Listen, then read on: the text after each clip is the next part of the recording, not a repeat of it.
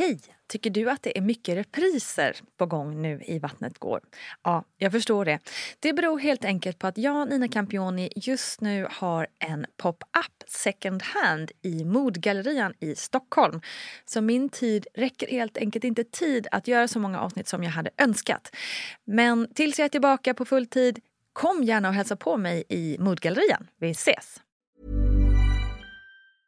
Quality sleep is essential. That's why the Sleep Number Smart Bed is designed for your ever evolving sleep needs. Need a bed that's firmer or softer on either side? Helps you sleep at a comfortable temperature? Sleep Number Smart Beds let you individualize your comfort so you sleep better together. JD Power ranks Sleep Number number 1 in customer satisfaction with mattresses purchased in-store. And now, save 50% on the Sleep Number limited edition Smart Bed for a limited time. For JD Power 2023 award information, visit jdpower.com/awards. Only at a Sleep Number store or sleepnumber.com. Ever catch yourself eating the same flavorless dinner three days in a row? Dreaming of something better? Well, HelloFresh is your guilt-free dream come true, baby. It's me, Kiki Palmer. Let's wake up those taste buds with hot, juicy pecan-crusted chicken or garlic butter shrimp scampi. Mm. Hello Fresh. Stop dreaming of all the delicious possibilities and dig in at HelloFresh.com. Let's get this dinner party started. Life is full of what ifs. Some awesome, like what if AI could fold your laundry? And some, well, less awesome, like what if you have unexpected medical costs?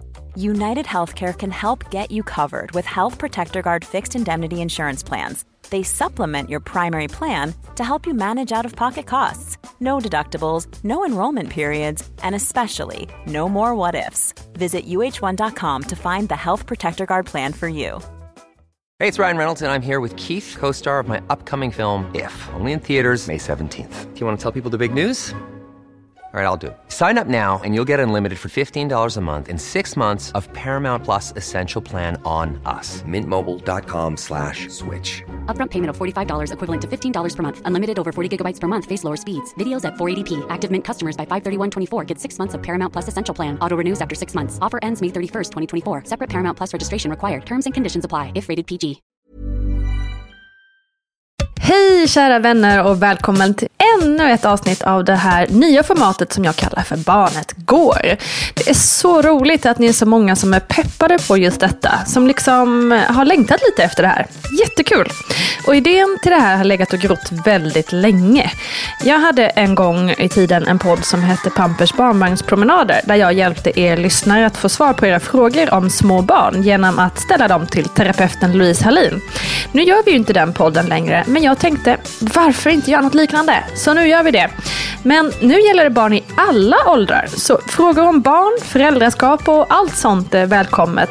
Ja, alltså från det att bebis föds till typ 18 år då, I guess. Kul va? Så skicka in dina frågor till vattnetgar.gmail.com. Fråga svar-podden i det här formatet kommer komma en gång i månaden medan på de övriga torsdagarna bjuds det på intervjuer och samtal om samma saker. Den som svarar på dina frågor är ingen mindre än beteendevetaren Paulina Gunnardo som driver Ditt barn och du. Paulina forskar om just barns utveckling och har väldigt många bra svar på hur kids funkar helt enkelt. Så är det med det. Ska vi ta och börja tycker ni? Ja, det gör vi.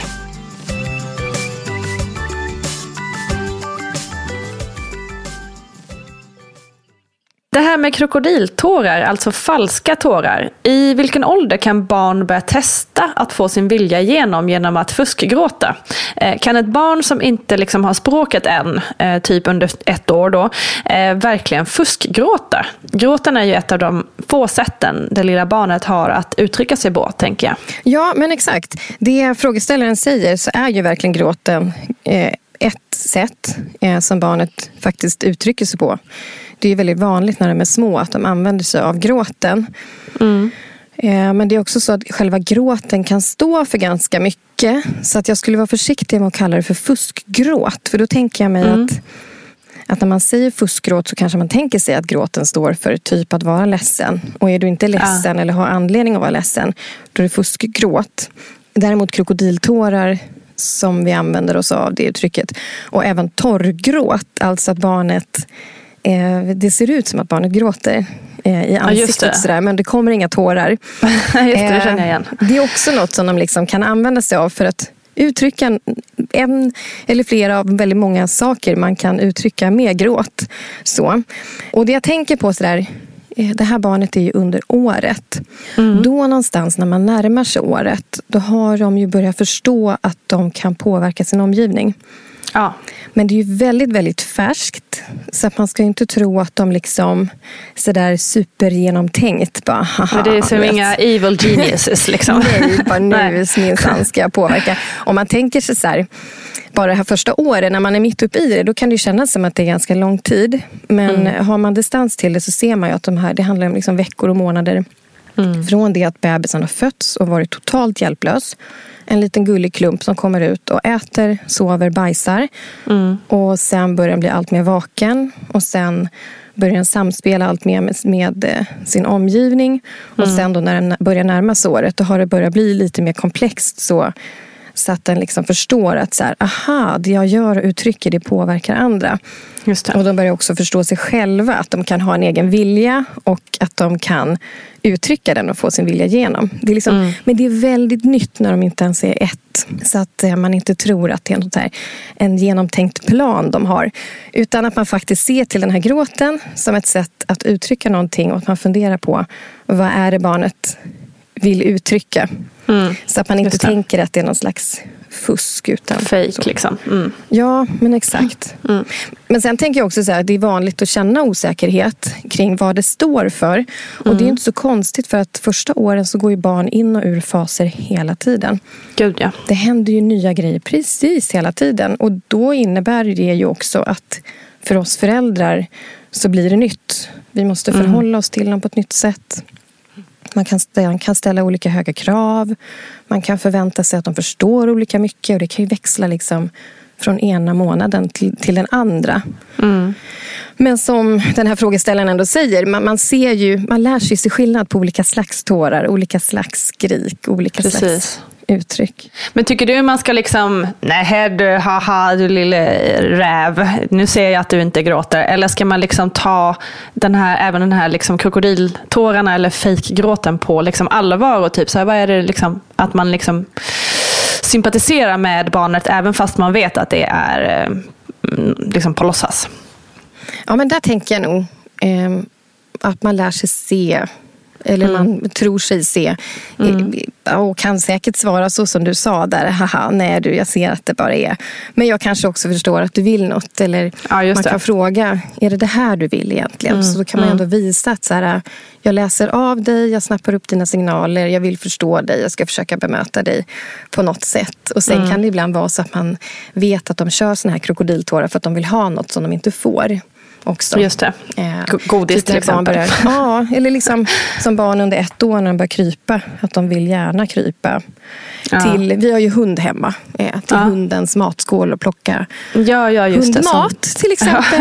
Mm, och hälla ut skål med vatten. Ja. Eh, Vatten är kul. att man säger nej du, liksom, och så blir det tårar och så vet man nej, men det är ju för att du vill plocka Ja. med hundmaten här och det är slafsigt, gör inte det. Och så kan man ta barnet därifrån. Ja, så Ja, jag, tänker man, jag tror de flesta föräldrar märker vad det är för slags gråt och kan liksom ta reda på vad det är för något bakom och bemöta det på ett sånt sätt som du säger. ja, men exakt. Mm, om man inte tror att de är ledsna eller ont eller något. Ja, men precis.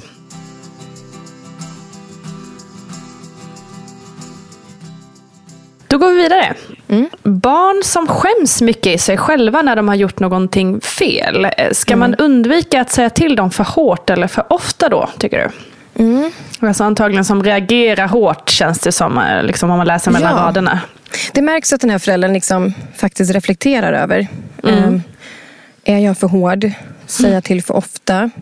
Det är någonting väldigt bra. Eh, det finns fakt- faktiskt forskning som har, de har observerat liksom, eh, olika barn och föräldrar, föräldrar och deras samspel. Och då har man sett att föräldrar som reflekterar så här över om de faktiskt säger till för hårt eller för ofta. De säger ofta till lite mindre ofta än vad de tror. Det. Ehm, än de som kanske inte reflekterar, Reflekterar alls. alls. Så det är väldigt bra att man reflekterar så här. Mm, och då tänker jag här, man får dela upp den här frågan i flera delar. Ehm, när man tänker sig att ett barn har gjort något fel så är det viktigt att påminna sig om, har jag kanske ställt för höga krav här? Har jag förväntat mig att barnet kan mer än vad den kan?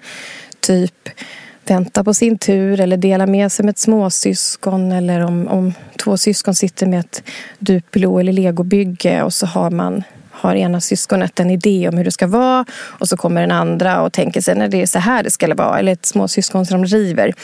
Mm. Och så blir den här, det äldre syskonet sur kanske och lappar till den mindre. Och då mm. har ju mm. den gjort fel. Liksom. Mm, mm. Och så tillrättavisar man. Men där det faktiskt kanske handlar om att det här barnet inte riktigt kan hantera det här eller inte förstår att, att den har gjort fel.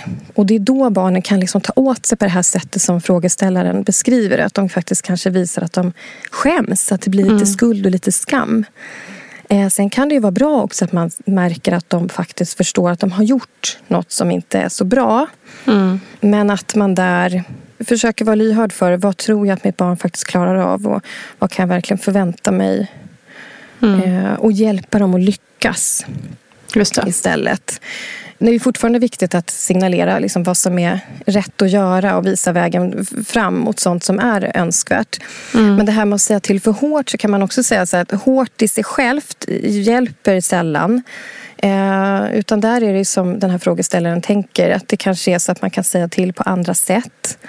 Mm. Eh, en hård ton kan ju signalera att man är trött eller att det är något som barnet gör som är allvarligt, typ springer ut i vägen. Just det. Och då kan det ju vara bra att man säger till hårt, att man visar barnet att det här är verkligen inte bra. Du får absolut inte springa ut på vägen eller mitt ut på parkeringen. Mm. Men om man känner sådär att man säger till för hårt, att man också tänker på att man som vuxen tar ansvar för att man har reglerat sina egna känslor. Det är liksom inte barnet som bär ansvar för om du blir arg eller inte, utan det är alltid du själv. Och att man kan visa barnet att man ber om ursäkt och förklarar. Mm, det beror på hur gammalt barnet är också. Men mm. ett lite äldre barn, när de kanske blir sådär fyra, fem då kan man ju börja prata med dem och säga du ursäkta, förlåt att jag sa till sådär hårt förut. Jag var mm. jätte, jätte, jättetrött. Eller när du skrek så gjorde det så ont i mina öron. Precis, eller jag blir man... arg när jag blir rädd. Eller liksom ja, att det exakt. var det som, att jag var mer rädd fast det blev att jag blev arg. Typ. Ja. Mm. Exakt, ja. Eh, och det här med ofta, att säga till ofta.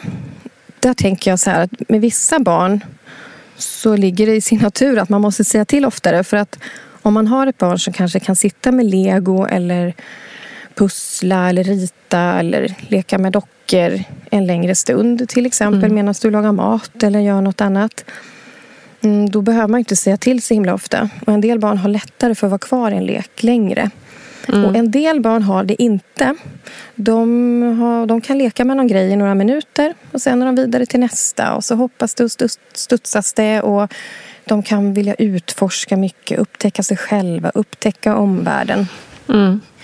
Och då, för de föräldrarna med, med såna här barn, då blir det ju lite mer tillsägningar. Man måste vara mer på tårna det händer mer omkring en. Ehm, och är det så att man har ett barn där man faktiskt behöver säga till ofta för att man behöver liksom lotsa barnet in eh, på rätt sätt att göra det här på eh, så kan man också behöva lite grann välja sina strider och välja lite grann vad man säger till om. För att blir det väldigt mycket tillsägelser ja, då kan faktiskt barnet ta, ta illa vid sig.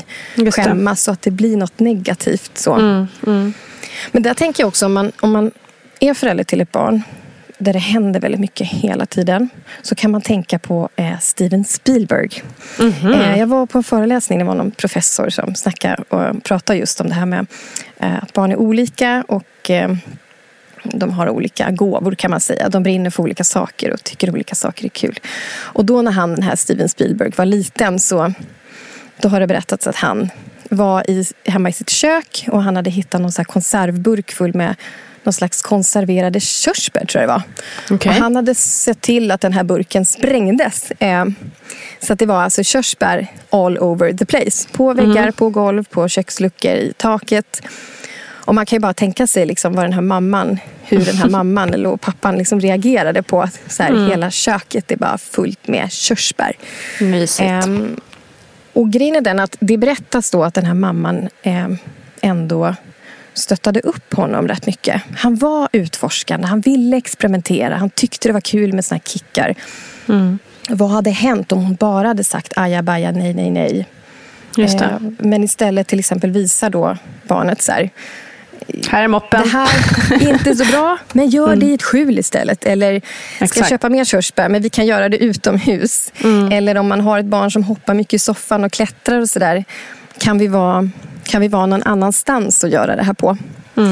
Ehm, så att man också visar barnet liksom vägen framåt. Om man märker att det blir mycket tillsägelser. Ja, och liksom då se barnet för den person som barnet är då, liksom, istället för att försöka stävja hela tiden. Eh,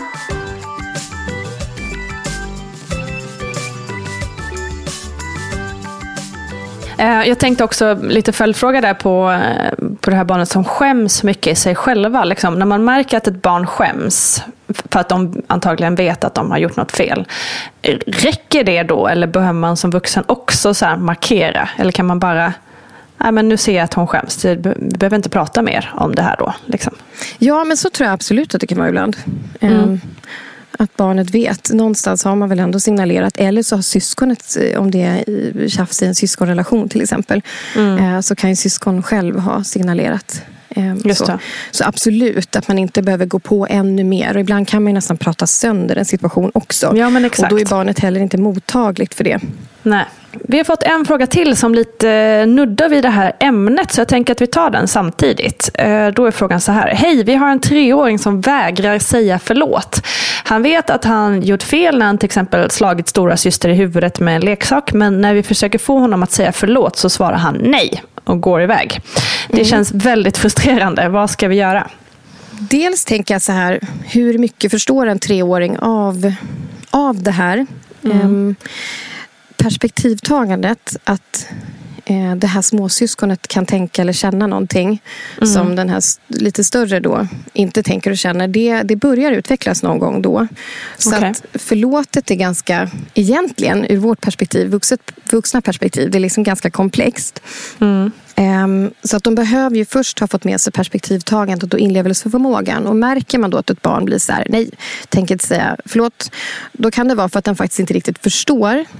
Och då tänker jag så här att ibland kan det vara så att man kanske inte måste kräva att den ska säga förlåt. Utan snarare gå till, till det här, den här treåringen och kanske vid ett annat tillfälle prata om känslor, berätta, sätta ord på känslor. Ehm, hur känns det när det här händer? Hur känns det för kompisen nu? Genom att man liksom pratar om andras perspektiv så stimulerar man faktiskt den utvecklingen. Vilket gör också att de sen kan börja greppa det här med förlåt. Just Det kan ju också vara så här när det är med syskon ehm, att i syskonrelationer så, så är det så lätt att föräldrar går in och tillrättavisar och så har man kanske inte sett allting heller. Just det. Och den här treåringen kan ju själv gå med känslan av att den har blivit missförstådd eller att syskonet har gjort något dåligt. De här tjuvnypen som man inte ser. Ja men exakt. Antingen det eller liksom om de till exempel sitter och bygger något så här Duplo-bygge till exempel. Så kan det ju vara så att treåringen tycker att den har byggt ett jättefint torn.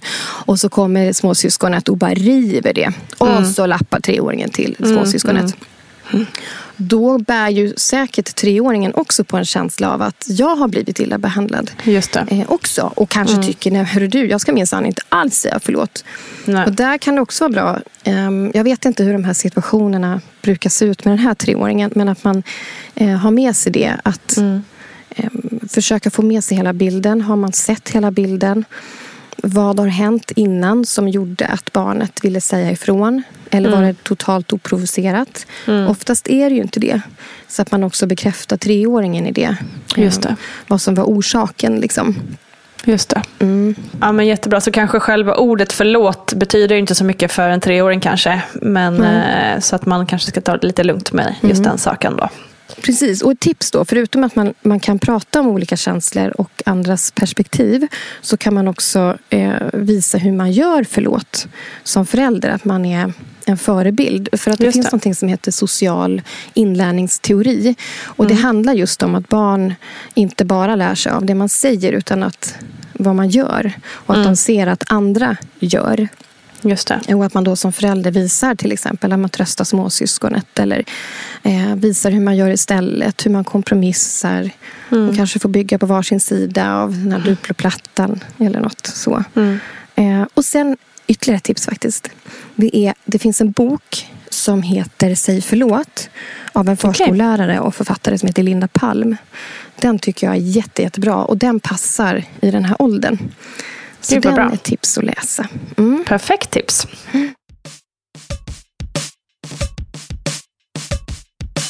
Då tar vi en annan fråga. Eh, kan man lära barnet ett andra språk i tidig ålder, cirka ett år, trots att man inte är 100% konsekvent med det språket? Alltså att man inte pratar det språket med barnen.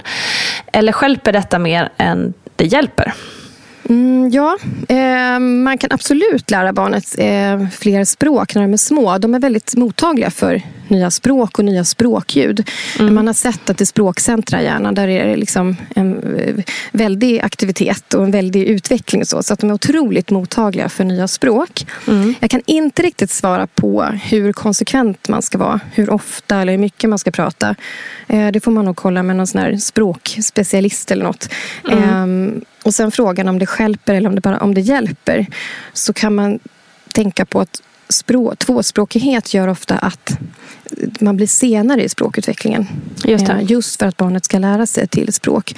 Eh, Så det, det liksom ligger i sakens natur att det där kommer igång lite senare. Eh, vilket ju kan påverka i kompisrelationer och sådär. Men på sikt är det ju förstås guld värt att ha flera språk. Eh, Eller hur? Så. Jag kan ju svara för egen erfarenhet. Vi har ju tre språk i vår familj. Eh, Svenska, italienska och engelska. Och vi, har, vi fick rådet att just vara väldigt konsekventa. Så att liksom pappa, italienarpappa pratar bara italienska med barnen. Eh, jag pratar bara svenska med barnen. Och sen, när vi, eh, sen så har vi engelskan gemensamt. För jag och min man pratar engelska med varandra. Eh, och det har gjort att, eh, men för Essie som nu är sex, hon pratar ju alla tre språken väldigt bra. Eh, flytande italienska och svenska. Eh, fattar engelskan 100% och, och har börjat prata mer och mer och mer engelska själv. Och, men hon var absolut inte senare än någon, någon av sina förskolekompisar i språket. Eh, däremot Rocco nu som är tre, han märker vi är lite lite senare med, eh, med, med språkutvecklingen. Men vi har, gjort, vi har gjort precis på samma sätt, så det är också intressant hur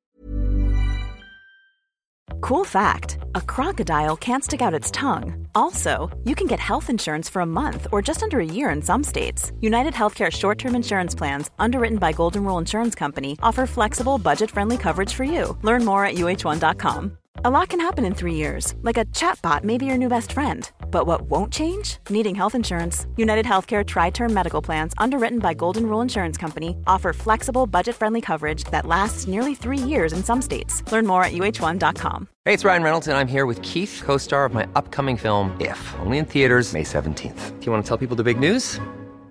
All right, I'll do it. Sign up now and you'll get unlimited for $15 a month in six months of Paramount Plus Essential Plan on us. Mintmobile.com slash switch. Upfront payment of $45 equivalent to $15 per month. Unlimited over 40 gigabytes per month. Face lower speeds. Videos at 480p. Active Mint customers by 531.24 get six months of Paramount Plus Essential Plan. Auto renews after six months. Offer ends May 31st, 2024. Separate Paramount Plus registration required. Terms and conditions apply if rated PG. Hold up. What was that? Boring. No flavor. That was as bad as those leftovers you ate all week. Kiki Palmer here, and it's time to say hello to something fresh and guilt-free. Hello Fresh. Jazz up dinner with pecan-crusted chicken or garlic butter shrimp scampi. Now that's music to my mouth. Hello Fresh. Let's get this dinner party started. Discover all the delicious possibilities at hellofresh.com. Quality sleep is essential. That's why the Sleep Number Smart Bed is designed for your ever evolving sleep needs. Need a bed that's firmer or softer on either side? Helps you sleep at a comfortable temperature? Sleep Number Smart Beds let you individualize your comfort so you sleep better together. JD Power ranks Sleep Number number 1 in customer satisfaction with mattresses purchased in-store. And now, save 50% on the Sleep Number limited edition Smart Bed for a limited time. For JD Power 2023 award information, visit jdpower.com/awards. Only at a Sleep Number store or sleepnumber.com. individuellt det är. Eh, sen har han kanske inte varit i Italien precis lika mycket som Essie har varit. Så hon fick ju italienskan väldigt mycket genom att vara i Italien mycket när hon var eh, väldigt liten. Eh, men det har funkat hur bra som helst för vår, för vår familj. Eh, men då har vi varit väldigt konsekventa ska jag säga med språket. Mm. Intressant. Ja. Så lycka till, säger jag med språket. Det är spännande. Det är kul att se hur, hur snabbt de lär sig.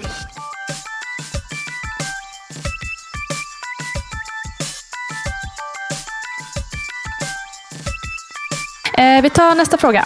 Hur kan man bäst hjälpa sitt barn som är väldigt blygt och osäker på sin egen förmåga? Barnet är mellan fyra och fem år. Mm. Det första jag vill säga mm, det är att blyghet inte måste vara ett problem. Mm. Vi lever i ett samhälle där, där liksom det här äh, sociala och extroverta premieras. Vi, vi kan ju sällan läsa en, en så här, äh, vad heter det, arbetsansökan eh, där det står liksom, jag är blyg och tillbakadragen eller eh, avvaktande. Men blyghet mm. handlar ofta om att vara lite avvaktande, att ta lite tid på sig att läsa av sociala sammanhang. Blyga barn mm. är ofta, till många förvåning, de som Nej. faktiskt är bäst på att läsa av sociala för, äh, sammanhang. Så det liksom måste inte vara ett problem. Och där mm. tänker jag mig så här att om man om man tänker sig en lekpark full med lekande barn och det är liv och rörelse och ungarna har jättekul. Och sen sitter det två föräldrar på någon bänk vid sidan av och de har varsin femåring där. Så kan man mm. tänka sig då att hos det ena barnet så kan det vara så att den vill jättegärna vara med. Men det är lite ångestfyllt, eh, mm. den är osäker och att det liksom blygheten faktiskt har blivit ett problem. Då kan man som förälder tänka att man kan följa med, visa hur man gör, eh, försöka stimulera den sociala utvecklingen genom att träffa folk eh, och också visa att det inte är farligt. Även om man kan känna sig osäker eller ja, så, så är det inte farligt. Och det är precis som om vuxna går på ett mingel mm. när man sätter sig på en bröllopsmiddag och så ska du sitta Nej, med verkligen. främlingar i tre timmar och käka mat. Det är inte säkert att alla tycker det är jättekul eh, att mingla och sådär. Men det är liksom inte farligt och vi gör det ändå. Och det kan man också mm. signalera till barnen att det är inte farligt att känna sig lite osäker. Eh, utan man kan ge sig in där ändå. Men det här andra barnet som står där och tittar mm. lite på avstånd. Det kanske är det vi skulle kalla för blygt. Alltså lite avvaktande, iakttagande. Men där är det inte ett problem. Utan där kan det snarare vara så att man får bekräfta för barnet att eh, det är okej. Okay. Du måste inte ge dig in här. Man måste inte gå på stora kalas på lekland. Mm. Man måste inte bjuda hela klassen på kalas om man inte är, tycker det är kul.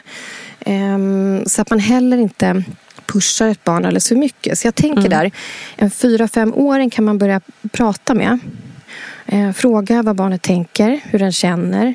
Är den osäker på någonting? Hur skulle det vara att typ, ge sig in mm. på den här lekplatsen till exempel? Så att man fiskar lite efter. Vill mm. barnet mm. men inte vågar? Eller är barnet jättenöjt med att vara lite avvaktande och iakttagande?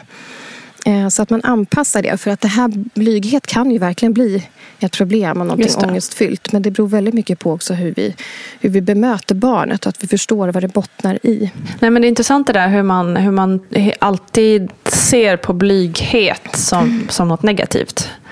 Det är tråkigt att det ska vara så. Jag känner igen det själv. Och sen jag tänker på den här osäkerheten eller att man inte tror på sin egen förmåga. Där, kan man, där har man faktiskt sett i en studie där man undersökte eh, barn och hur de eh, förhåller sig till till misslyckanden. Så då hade man två grupper av barn eh, och de skulle få göra någon uppgift och så ingår det liksom lite misslyckanden för att det här, man vet liksom att de kommer inte klara det här prickfritt. Mm. Och den ena gruppen barn de fick veta att Eh, gör du det här, även om du misslyckas, så kommer din hjärna att ha utvecklats och du kommer ha blivit bättre på det här. Mm. Eh, och den andra gruppen fick inte veta det här. Och barnen som fick veta hur deras kroppar och hur deras hjärnor fungerar och att man faktiskt blir bättre när man övar, även mm. om man inte lyckas. De barnen blev mer motiverade att försöka. Så de försökte mm. längre, de tyckte det var roligare. Och det är också någonting man kan liksom berätta för barn. Oavsett om det handlar om den sociala förmågan eller om det handlar om att lära sig cykla eller något annat. eh, där barnet blir osäker. Att liksom prata om just den här lärandeprocessen och, och misslyckanden. Att man faktiskt blir bättre. Just det. Mm.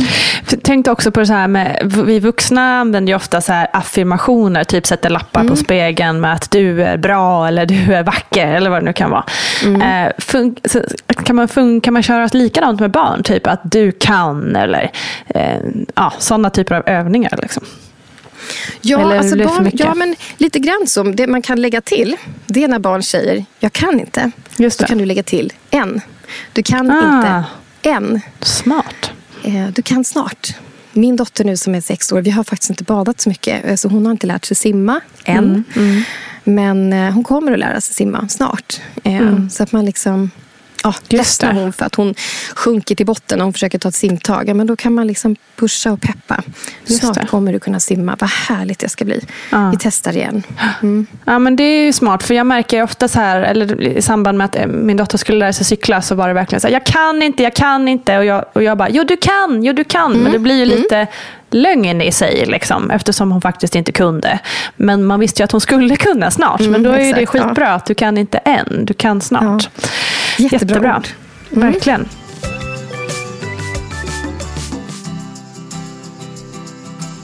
Eh, vi tar en till. Då ska vi se. Hej! Jag undrar när och hur tidigt man börjar disciplinera snedstrecka fostra barn. Har en dotter på 10 månader som av och till är väldigt högljudd, gapig, skriker som man får ont i öronen av ingen anledning. Vi säger nej med bestämd röst men inget hjälper. Har testat att distrahera, hyscha och viska för att försöka bryta mönstret. Vad kan man göra? Är hon liksom för liten och förstår inte? Eller hur ska man tackla det här? Eh, Mvh Emma med skavsår i öronen. Ja. Jag känner igen. Eh, Jag använder mig nog av uttrycket att det skar i huvudet. Ja. Eh, Jag hade också en liten tjej som, som var ganska gapig och skrikig. Framförallt första året. Eh, eh, det- De ju in i faser där de testar sin röst. Och då kan det verka som att de inte har någon anledning. Utan de bara de skriker bara. Så att det faktiskt skär i huvudet. Eller man Ja. får skavsår i öronen. Ja. Men det är för att de måste testa sin röst. Ehm, Det här barnet närmar sig året. Ja. Och då kan jag säga, ja hon är för liten för att förstå. Om du säger nej och hyschar och sådär. Hon är för liten för att förstå eh, på det sättet. Om man ska tänka liksom, att man ska fostra henne och vara tyst och så. Ehm, förutom det här att barn testar sin röst så tänker jag att det, det finns alltid en anledning till att ett barn skriker eller är gapigt eller så. Det verkar inte vara någon så här hörselproblem tänker jag i och med att det inte alltid är så här utan det är av och till tror jag hon sa va? Det skriver hon faktiskt inte exakt hur mycket det är, men det låter som att det är mycket. Ja. Men det kan ju vara att barnet skriker av frustration för att den inte blir förstådd. Eh, Det är något den behöver. En del barn de, de blir lättare frustrerade. De är svårare att trösta. De har ett hetare temperament och har, går från noll till hundra snabbare och skriker lite snabbare av frustration än vad andra gör. Vilket gör att om man till exempel umgås med ett barn som är lite så här lugn som en filbunke då kan man ju tycka att ens eget barn Ja, skriker det. av ingen anledning. Men man har ett barn med lite hetare temperament som går från noll till hundra snabbare och skriker lättare. Liksom. Mm. Kanske halvitalienare. Ja. ja, jag brukar säga att min familj är så. Vi är inte italienare, men man skulle kunna tro det. Eh, Vi har också liksom lite temperament och sådär. Och, så att, ja, jag förstår ju liksom hennes skavsår här i öronen. Nej, men så att, ta reda på liksom vad anledningen är.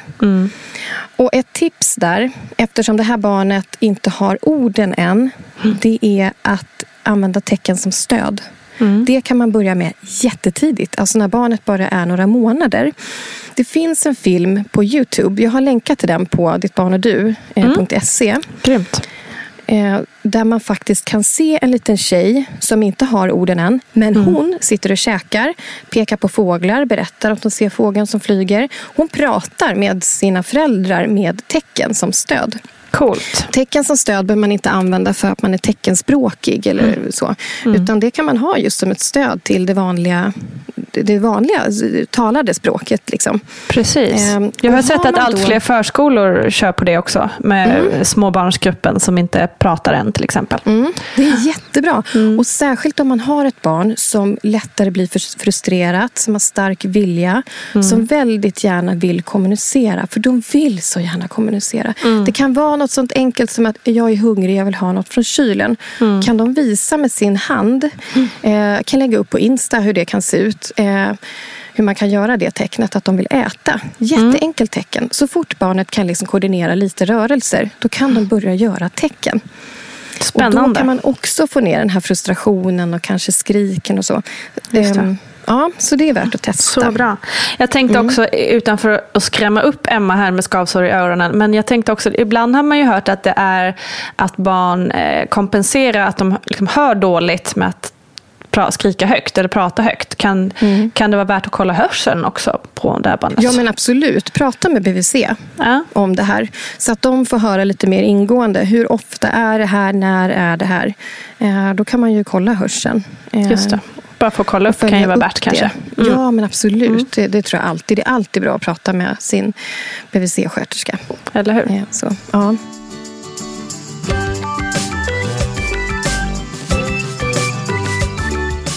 Då tar vi sista frågan här.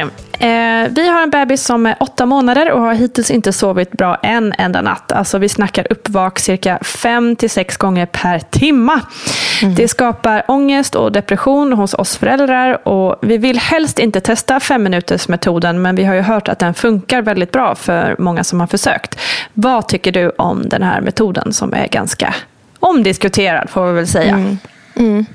Till att börja med, eh, jag fattar att det är svinjobbigt att behöva vakna fem, sex gånger i timmen. Eh, Mm. Jag kan relatera. Ja, jag med. Vi, vi, vi har drygt sex år av dålig sömn här. Och jag Ah.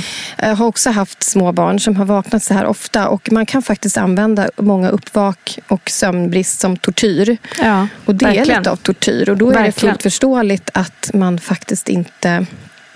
Alla mår inte jättebra första Nej. tiden med barn. Det, Nej. det är faktiskt så. Och där är sömnen liksom en, en vanlig orsak till att man kan tycka att det är väldigt tufft även dagtid. Liksom, Mm. För att man Gud, går, ja. är så trött.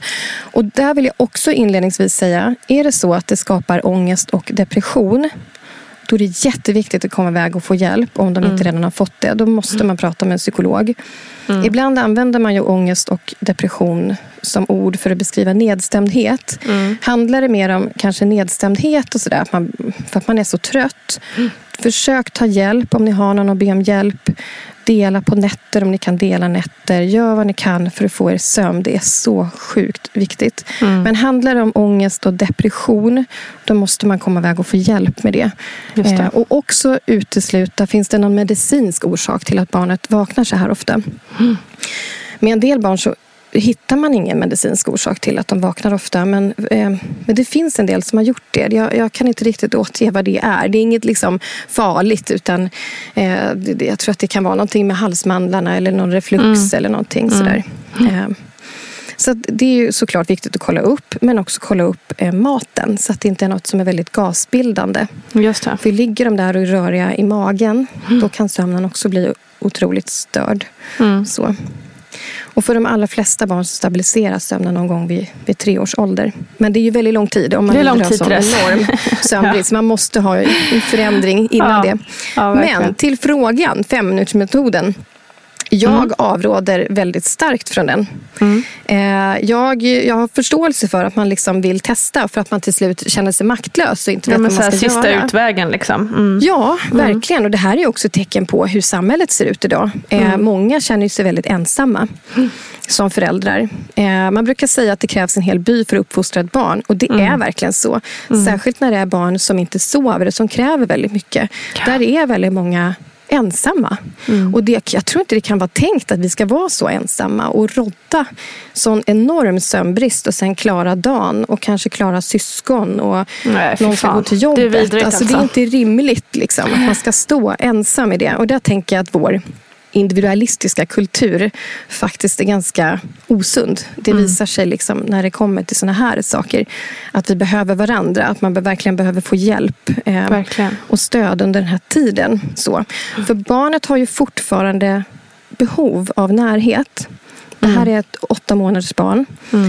Återigen, de här små kottarna föds totalt hjälplösa. Det ligger i deras natur att de ska ha närhet för sin överlevnad. En del barn vill ha mer närhet än andra.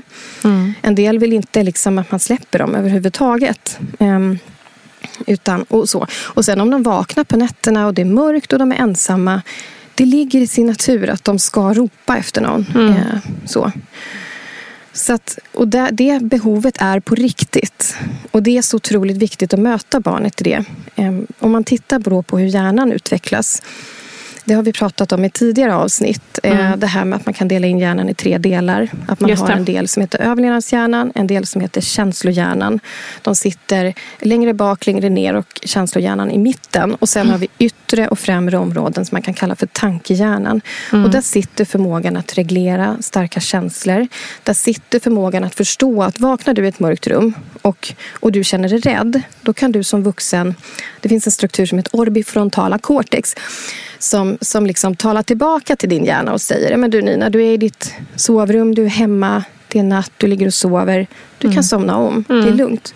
Det här, de här områdena är inte utvecklade hos små barn. Och det är i relationer och det är framförallt med de här med föräldrar, omsorgspersoner som de här områdena utvecklas. Så för att vi på sikt eh, ska få barnet att faktiskt somna om själv, kunna somna själv, då behöver de här områdena få utvecklas. Och det gör de när vi svarar på barnets signaler, när vi visar att vi är där, när vi lugnar, när vi gör trygg med vår närhet, med vår röst. Ehm, och en del barn, då, då tar det längre tid än för andra och det kan vara jättefrustrerande. Men jag vill verkligen avråda från fem minuters metoden. Om man tittar liksom på vad man kan hamna i åt andra hållet. Det här, om jag ska ta liksom en lite mer extrem situation. Nu tänker jag att många som använder fem minuters metoden de funkar ju övrig tid på dygnet. Så att barnet behöver inte ta någon jättestor skada så. Men, Nej. men om man tänker då på vad, som, vad man faktiskt lär barn när man håller på med fem minuters metoden och när barn då inte får svar på sina signaler. Så, Det är att man, man lär dem att bli tysta för att det är ändå ingen som kommer när de ropar. Just det. Skulle det vara så här även dagtid, vilket tyvärr är i vissa familjer. Nina Rung som du har intervjuat, hon jobbar ju med såna här barn som far väldigt illa när hon Just har jobbat som utredare på polisen. Mm, de bar- barnen kan ju lära sig någonting som kallas för inlärd hjälplöshet. Och det är helt enkelt att jag försöker ropa, jag känner någonting, ingen kommer svara. Och när man är liten, när det handlar om ett litet barn, då kanske man inte tycker att det är något problem. Men när man blir stor sen då? Och man mår dåligt, man är deprimerad, har ångest. Eh, kanske har självmordstankar. Vad händer då om man tänker att jag försöker signalera, men det är ingen som lyssnar. Eller jag försöker signalera, men det är ändå ingen som kommer hjälpa mig. På sikt är det här liksom väldigt negativt. Mm, Eh, sen gud, luktar fruktansvärt. precis, det ja, låter jag vill inte skrämma upp folk. Om man använder femminutersmetoden och man fungerar övrig tid på dygnet Ja. så ska man inte tänka att man har gjort det här. Nej. Viktig poäng. Men jag vill ändå visa vad liksom extremen är Ja. och vad det är det handlar om. Vad det egentligen innebär. Liksom. Ja, för att vi vill ju helst att barnen ska ha allt det här braiga. Liksom, Såklart. hela dygnet, även på natten, även när det är tufft. Och då har man ett barn som har sånt här närhetsbehov och sover så här dåligt. Det barnet behöver få sina behov tillgodosedda. Men det behöver även du som förälder. Ens behov av sömn försvinner inte för att man har blivit förälder. Utan då måste man ta hjälp. Man måste vara fler kring, kring det här barnet med så stora behov. Mm, så att både barnet och föräldern får det den behöver. Eh, Så Yes. jag skulle verkligen avråda från femminutersmetoden. Eh, och Tydligt och istället klart, tycker jag. Ta, Ja. Försök ta hjälp och Ja. uteslut medicinska orsaker. Så. Så bra. Det, man gillar ju ändå, även om det är svar som man kanske inte ville ha, så gillar man ändå när det blir tydligt och klara råd, känner jag personligen. Eh, vi tackar för den här omgången av eh, superbra frågor från er lyssnare och eh, jättebra, tydliga och klara eh, var och råd från dig, Paulina. Eh, jag tänker att vi säger hej då tillsammans och uppmuntrar alla er där ute som lyssnar att skicka in dina frågor till eh, vattnetgar.gmail.com. Så kör vi sån här frågepodd snart igen, eller hur Paulina? Det tycker jag. Och hör gärna av er om ni inte har fått svar på era frågor. Just. Eh, om ni vill bolla någonting mer. Eh, så. Det är ju skitbra att veta. Då kan man gå Mm. till dig på ditt barn och du. .se. .se. Jättebra. Precis. Tack för idag. Bra, tack. Hej då!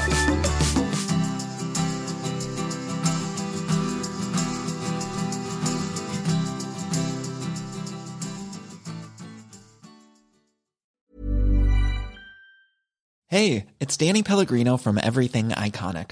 Ready to upgrade your style game without blowing your budget? Check out Quince. They've got all the good stuff shirts and polos, activewear, and fine leather goods, all at 50 to 80% less than other high end brands. And the best part? They're all about safe, ethical, and responsible manufacturing. Get that luxury vibe without the luxury price tag. Hit up quince.com slash upgrade for free shipping and 365 day returns on your next order. That's quince.com slash upgrade. Hold up. What was that? Boring. No flavor. That was as bad as those leftovers you ate all week. Kiki Palmer here, and it's time to say hello to something fresh and guilt-free. Hello Fresh. Jazz up dinner with pecan-crusted chicken or garlic butter shrimp scampi. Now that's music to my mouth. Hello Fresh. Let's get this dinner party started. Discover all the delicious possibilities at hellofresh.com. Imagine the softest sheets you've ever felt. Now imagine them getting even softer over time. That's what you'll feel with Bowl and Branch's organic cotton sheets. In a recent customer survey, 96% replied that Bowl and Branch sheets get softer with every wash. Start getting your best night's sleep in these sheets that get softer and softer for years to come. Try their sheets with a 30-night guarantee. Plus, get 15% off your first order at bowlandbranch.com. Code BUTTERY. Exclusions apply. See site for details. Hi, I'm Daniel, founder of Pretty Litter. Cats and cat owners deserve better than any old fashioned litter. That's why I teamed up with scientists and veterinarians to create Pretty Litter. Its innovative crystal formula has superior odor control and weighs up to 80% less than clay litter. Pretty Litter even monitors health by changing colors to help detect early signs of potential illness. It's the world's smartest kitty litter. Go to prettylitter.com and use code ACAST for 20% off your first order and a free cat toy. Terms and conditions apply. See site for details.